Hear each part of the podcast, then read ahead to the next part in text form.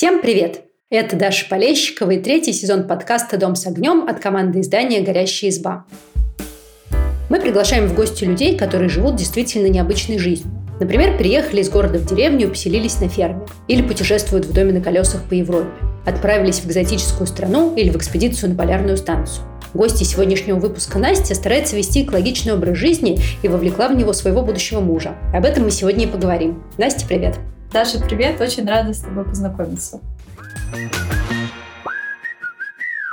Расскажи, где и с кем ты жила до того, как вы начали жить вместе с твоим молодым человеком? Я родилась и выросла в Москве. Все 25 лет своей жизни я прожила здесь. Э, моя семья состоит из моих родителей, брата, трех собак. И в последние два года с нами живет еще и кошка. Настоящий зоопарк, шум, гам, постоянная суета и, конечно, бесконечная уборка. То есть скучно тебе точно не было? Абсолютно. Я не знаю, что такое скука. Я не знала, что такое находиться наедине с собой. Теперь у меня появилась прекрасная возможность э, принять и этот опыт. Расскажи, как вы с твоим молодым человеком решились э, жить вместе? Это произошло быстро после того, как вы познакомились и начали встречаться, или вам потребовалось время на это решение? Это произошло неожиданно для нас обоих, потому что Никто из нас не думал о серьезных отношениях. Все шло своим чередом, и никто не планировал совместного будущего. Мы просто плыли по течению и в какой-то момент оказались в уютной однокомнатной квартире в Подмосковье, в маленьком поселке, вдали от шумной столицы, которой я так привыкла. И вот мы живем здесь уже более полутора лет. Я расскажу нашим слушателям секрет, что а, Настя пришла к нам в подкаст э, через бот, через поиск, э, в общем, новых героев. Настя наша читательница, и когда а, мы э, опубликовали запрос, Настя откликнулась, поэтому я немножко знаю о ее истории. И, Настя, меня в твоей истории привлекло, что ты рассказала, что тебя очень увлекает экобыт, экологичное ведение хозяйства, но когда ты жила с родителями, с братом, это было сложно ну, внедрять практически практиковать вот, для всей семьи. А, расскажи, а какие экоприемы ты использовала до того, как начала жить самостоятельно? И как тебе потом удалось это расширить, что ты еще начала делать? На самом деле, когда в доме уже есть хозяин или хозяйка, все домашние, как мне кажется, подстраиваются под него или нее, и внедрить что-то свое личное мне было тяжело. Моя мама не терпит новшеств, она консервативный человек, и поэтому все мои нововведения так или иначе оставались у меня в голове. Внедрять те вещи, которые мне бы хотелось видеть в своем быте, у меня не получалось, пока я жила с родителями, но у меня получалось читать, впитывать различную информацию из разных источников. Это книга Мари Кондо «Магическая уборка» или книга Биа Джонсон «Жизнь без отхода». Все эти женщины меня безумно вдохновили на то, что однажды у меня будет максимально простой, экологичный и системный быт, в котором мне и моей семье будет комфортно. Поэтому я очень сильно ждала того дня, когда я наконец смогу стать хозяйкой в своем доме. А ты знаешь, я понимаю твою маму, потому что, а, с одной стороны, меня тоже очень волнует, ну, как любого современного человека, волнует проблема экологичного быта, и страшно смотреть на то количество пластика, которое мы все используем, и особенно в ситуациях, когда не очень ясно, как от него отказаться вообще, кажется, что это очень сложно. Но всегда перед этим встает ну, такой вопрос – что перестраивать быт э, от тех привычек, которые есть, это сложно. И вот недавно, почему, собственно, я об этом заговорила, хочу поделиться своим открытием, а, потому что недавно я попала в ситуацию, когда оказалось, что какая-то экологичная привычка, самая простая, на самом деле проще, чем жить э, ну, так, как раньше было. В общем, недавно мы переехали в Сербию, и здесь, может быть, я еще не знаю мест, но в большинстве супермаркетов, ну, например, молоко продается в пластиковых бутылках. В России оно тоже тоже продается в пластиковых бутылках, но в России есть варианты, есть пакетики вот эти вот, знаешь, которые 5 дней срок годности. В общем, ну и покупала я в России молоко в пластиковых бутылках, а моя семья пьет много молока, поэтому я именно молоко привожу в пример. А здесь это какая-то безвыходная для меня ситуация. И вот эти пластиковые бутылки молока, но у нас быстро кончается. Эти пластиковые бутылки нужно куда-то девать. Если выбрасывать их просто в мусорку, они моментально забивают мусорное ведро. Получается, что выбрасывать остальной мусор некуда. И оказалось, что здесь сортировать отходы на пластик и все остальные хотя бы так гораздо легче, чем выкидывать все в одно ведро, потому что, благо, мусорки для сортированных отходов здесь есть, это не проблема. За пластиком у нас потянулась бумага, сейчас там стекло, хотя оно реже встречается среди моего мусора. В общем, оказалось, что это проще, чем по привычке выкидывать все в одно ведро. И я думаю, что ну, постепенно, когда привыкаешь к таким вещам, это действительно ну, становится так жить не сложнее, а проще. Повторю эту фразу, простите за тавтологию, потому что для меня это прям открытие. Ну, а теперь давай вернемся к твоей истории. А, вот э, вы начали жить э, с твоим молодым человеком. Расскажи сначала про экологию. Как ты организовала свой быт? Что ты изменила по сравнению с родительской семьей? Даже спасибо тебе большое за рассказ о начале своего экологичного быта. Я надеюсь, тебя на этом пути будет ждать только удачи, никаких разочарований. Я к идее экологичного быта, в принципе, пришла у себя в голове очень давно, много лет назад, когда только заинтересовалась всей этой темой, и постепенно я начала думать о том, что из этого я могу внедрить в свою жизнь. Я должна оговориться и сказать, что я человек, склонный к аллергиям, и от бытовой химии мне часто становится плохо, а моя кожа реагирует на нее дерматитом. Поэтому минимизировать э, количество бытовой химии в своем доме, желание минимизировать, также шло и отсюда. В какой-то момент я задумалась, чем пользовались наши мамы, бабушки и почему мы про это все дружно забыли с приходом десятков различных средств для каждого уголка нашего дома. Я остановилась на привычных всем соде, соли, уксусе, лимонной кислоте. Закупилась этими продуктами в больших объемах. Сода у меня стоит в банке 5 килограмм. Так как по химии у меня всегда была твердая двойка. Мне пришлось очень долго разбираться, что для чего подходит, что растворяет кислота, для чего нужна щелочь. Со временем я научилась легко, играючи совсем справляться и за краткое время превращать когда-то катастрофические бытовые проблемы, как пригоревшие масло к противню в совершенно легкие пустяковые задачки. Например, я могу привести то, что мы перешли с использования привычных всем поролоновых губок на узелковую салфетку. Расскажи, что такое узелковая салфетка, потому что я не представляю. Что такое узелковая салфетка? В принципе, она выглядит именно так, как вы ее представили сейчас у себя в голове. Это небольшая салфеточка, состоящая из маленьких ячеек. Если кто-то использует у себя в быту эко-мешочки и знает, что это такое, то узелковая салфетка выглядит приблизительно как разрезанный эко-мешочек. Преимущество узелковой салфетки в том, что срок ее годности составляет до 5 лет. И я даже посчитала перед выпуском, за 5 лет среднестатистическая семья израсходовала бы больше, внимания 250 губок. Слушай, это огромное а, число, но сразу задам вопрос. А эту узелковую салфетку можно как-то стирать и чистить? Потому что, кажется, с губками основной э, затык в том, что они не только изнашиваются, но через какое-то время начинают неприятно пахнуть. Но ее не получается отмыть так, чтобы она была уже совсем как новая. Вот в этот момент ее все меняют. А с узелковой салфеткой такого не происходит? Да, ты права, губка очень быстро теряет товарный вид. Э, к тому же часто их выпускают в вырвиглазных цветах. Даже самую красивую кухню они способны испортить. Да, узелковую салфетку можно стерилизовать, так же, как и нашу многоразовую кухонную тряпку. Я думаю, что многим знаком запах старой, вонючей кухонной тряпки, которой вытирался стол, после которого за ним было еще страшнее что-то есть. Но да, теперь я снова пришла к этому по стопам моей бабушки. Я стерилизую эти тряпки, стерилизую узелковые салфетки, раз в неделю отправляя их на плиту кипятиться. И за все это время я ни разу не сталкивалась с э, неприятным запахом. Я тоже сразу поделюсь лайфхаком.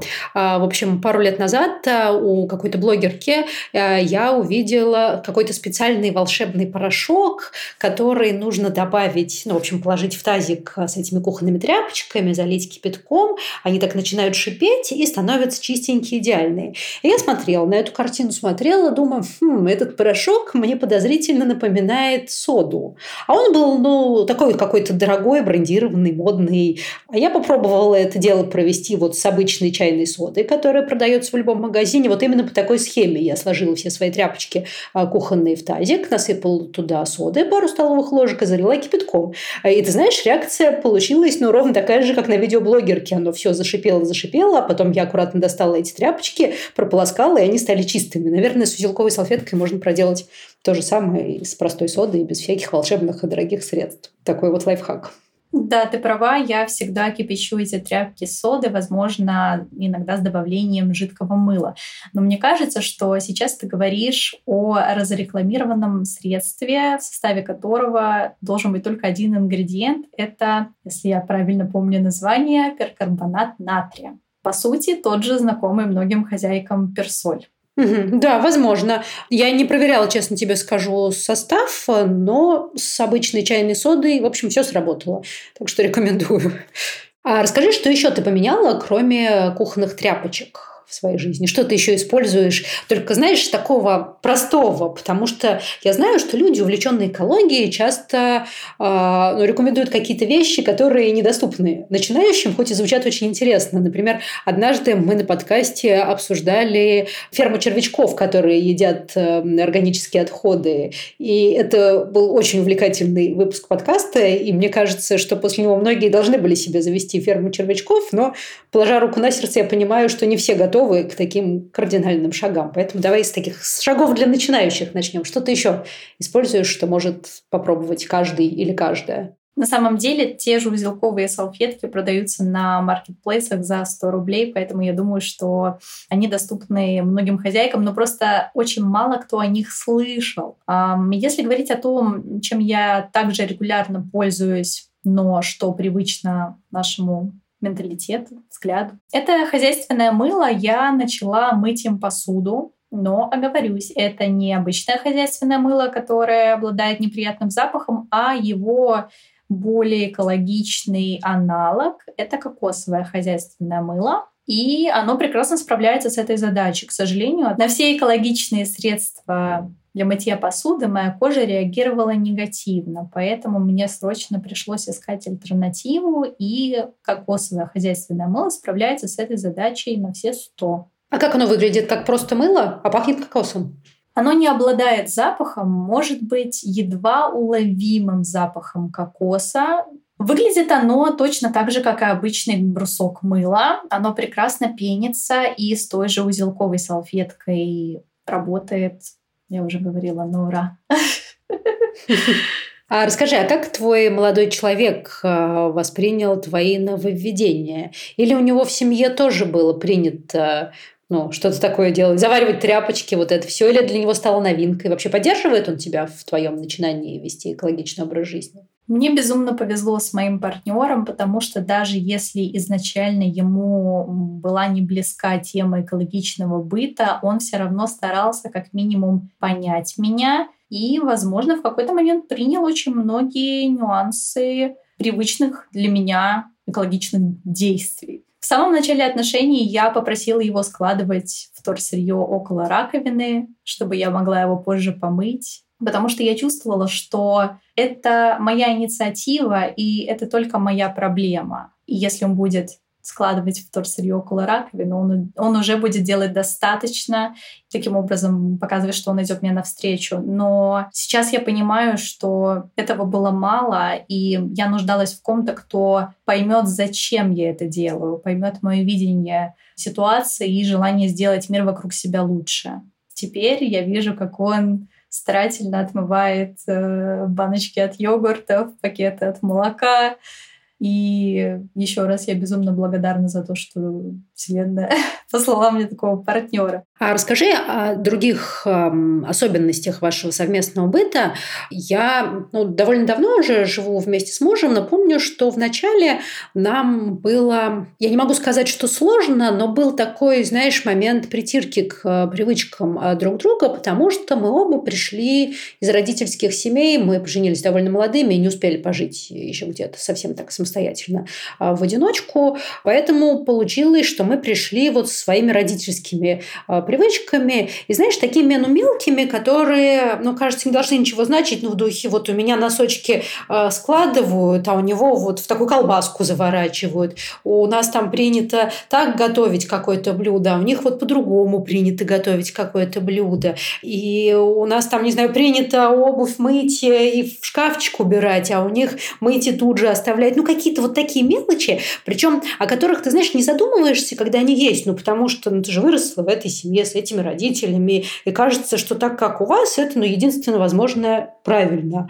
А у твоего партнера по-другому. А потом ваши вот эти правильно встречаются друг с другом, и приходится как-то передоговариваться, распределять обязанности, договариваться о каких-то ну, стандартах чистоты, что ли. А это требует времени. Я не могу сказать, что это какая-то огромная проблема, но она есть. Вот расскажи, у вас был вот этот период э, притирки, когда вы ссорились из валяющихся носков, например, ну или еще какой-нибудь ерунды? Даша, мне кажется, что избежать этого периода не получится ни у одной пары, которая планирует совместное будущее, поэтому, конечно же, мы тоже столкнулись с некоторыми неприятными ситуациями семейной жизни и вынесли из этого одно очень строгое правило. Если делаешь не ты, молчи.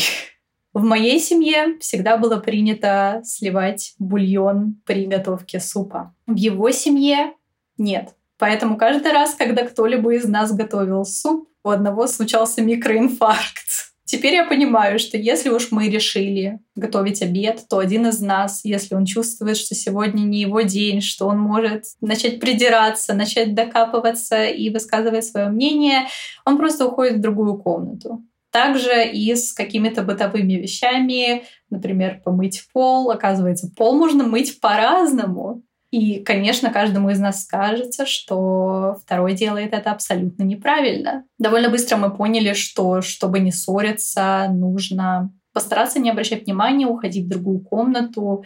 И важен в первую очередь результат, а не то, каким путем человек к нему пришел. Поэтому закрывать глаза иногда бывает полезно. А, ты знаешь, я согласна с тобой. Как раз а, недавно я готовила к выпуску статью про а, делегирование. Я оставлю на нее ссылочку в описании к этому выпуску. И там есть такая важная для меня мысль, надо сказать, мысль новая, что когда ты делегируешь кому-то задачу, и тут неважно, в личной жизни это происходит, на работе это происходит, то ты делегируешь результат, а не способ его достижения. И если результат ок, то как человек этого добился, в общем, не так уж и важно. Главное, что он добился, все живы-здоровы, полы чистые, суп сварен, все хорошо. Мне кажется, это очень хороший совет, который э, всем нужно заполнить. А еще я хотела с тобой обсудить эм, э, разделение домашних обязанностей, потому что это одна вещь, э, такая проблема, с которой тоже сталкиваются многие пары, с которой я помню, что тоже мы сталкивались, когда только начали жить вместе. А, и вот в нашем случае, ты знаешь, тут речь шла даже не о каких-то гендерных стереотипов в духе женщина готовит и следит за домом, а мужчина ничего не делает. Такого у нас не было. Надеюсь, что вообще такое все реже и реже должно встречаться и не встречаться вообще. Каким-то привычкам из детства, ну, например, в моей родительской семье было принято, что обувь мыл папа. Ну, просто вот всегда, и так было всегда с детства. И когда мы начали жить с моим мужем, я по умолчанию считала, что обувь должен мыть он, причем не потому, что я попросила, напомнила, а просто потому, что, ну, типа, все мужчины моют обувь, потому что так принято везде всегда, и даже говорить ничего об этом не нужно. А он, оказывается, даже не думал об этом. И нам как-то пришлось это обсуждать, и это стало для меня открытием. Вот расскажи, как вы делили, кто что будет делать? У вас как-то оно само собой сложилось? Либо вы прям там, не знаю, сели, обсудили домашние дела, расписали, какие они есть, кто что любит делать, кто что умеет делать? Как у вас это выглядит сейчас? Действительно, к распределению обязанностей нас привел долгий и серьезный разговор, но важнее то, что его вызвало. Я должна сказать, что когда мы переехали в эту квартиру, в ней никто не жил, уже несколько лет, соответственно, она была пыльная, она была грязная. Нам пришлось устроить здесь генеральную уборку. И, соответственно, начали потихонечку вылезать такие моменты, как «Ой, я не хочу вытирать пыль, я ненавижу это дело» сказал мой парень на тот момент. А я пыль вытирать люблю, поэтому я с радостью предложила ему взять эту обязанность на себя, сказав, что «а я не люблю мыть полы». Оказалось, что полы очень даже любит мыть он. И так, проговорив большую часть наших обязанностей, мы пришли к тому, что то, что не нравится одному, возможно, нравится другому. И поэтому мы никогда не ссоримся на тему того, кто в этот раз будет выполнять ту или иную обязанность. Также у нас есть э, строгое правило, тот, кто готовит еду, не моет посуду. Поэтому мы никогда не ссоримся на эту тему тоже. Это классное правило. А, кстати, по поводу а, готовки. Так вышло, что в нашей семье готовлю в основном я, но я это очень люблю. И недавно я осознала, что, кажется, это не только груз такой семейный, который я несу, но и привилегия, потому что я могу готовить так, как я люблю, и то, что я люблю. Я руковожу этим процессом. Кажется, мне здесь повезло. Но, оговорюсь, готовить я действительно очень люблю, и для меня это скорее удовольствие, чем ну, такая тяжелая обязанность. Было бы по-другому, наверное, мы как-то иначе э, выстроили жизнь. А вот убираться я, например, совершенно не люблю, и, слава богу, у меня уже подросли дети, есть муж. В общем, я в этом участвую по минимуму. Это делегировано им, и я радуюсь результатам и не слежу за способами, как сама советую в статье. Вот такая история. Вы сколько уже живете вместе с молодым человеком, с твоим? Мы живем вместе как раз полтора года. Ну, полтора года – это достаточный срок, чтобы мой следующий вопрос был актуальным. А я понимаю, что, как все пары, вы прошли через какие-то ошибки, лишние ссоры, какие-то вещи, которые можно было обсудить чуть раньше, расставить точки над «и», на что-то можно было закрыть глаза.